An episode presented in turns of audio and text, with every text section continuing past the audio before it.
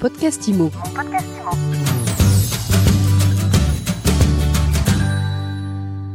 Bonjour, bienvenue dans ce nouvel épisode de mon podcast IMO. Je suis Baptiste Julien Blandet.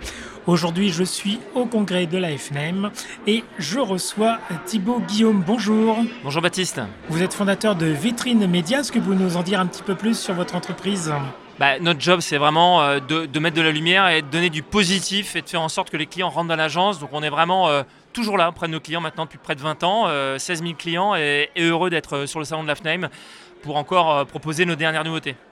Alors le secteur est fortement bousculé depuis quelques mois et 2024 s'annonce assez compliqué euh, si on en tient les, différents euh, propos qui ont été tenus à notre micro. Vous, vous avez plutôt l'envie de, casser la baraque, j'ai envie de dire, de permettre aux agents immobiliers ben, de faire fi de cette crise et de ce moment compliqué.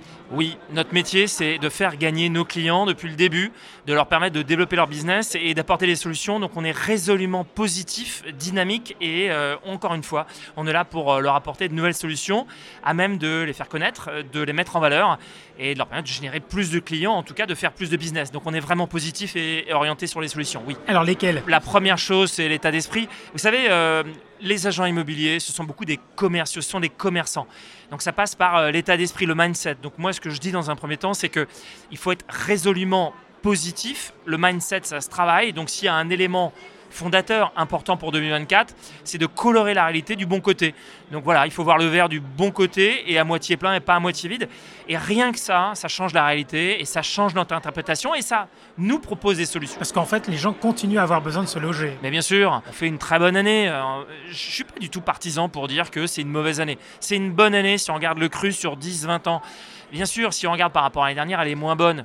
Mais je pense qu'il faut avoir un peu plus de hauteur et prendre un peu de recul par rapport aux événements. On en parlait hier avec Jean-François Fait une belle intervention. Il était là euh, à côté euh, de nous euh, pendant la conférence. Mais vraiment, son, son, il était résolument optimiste et positif pour dire bah, ça reste une année comparable à celle 2019-2018.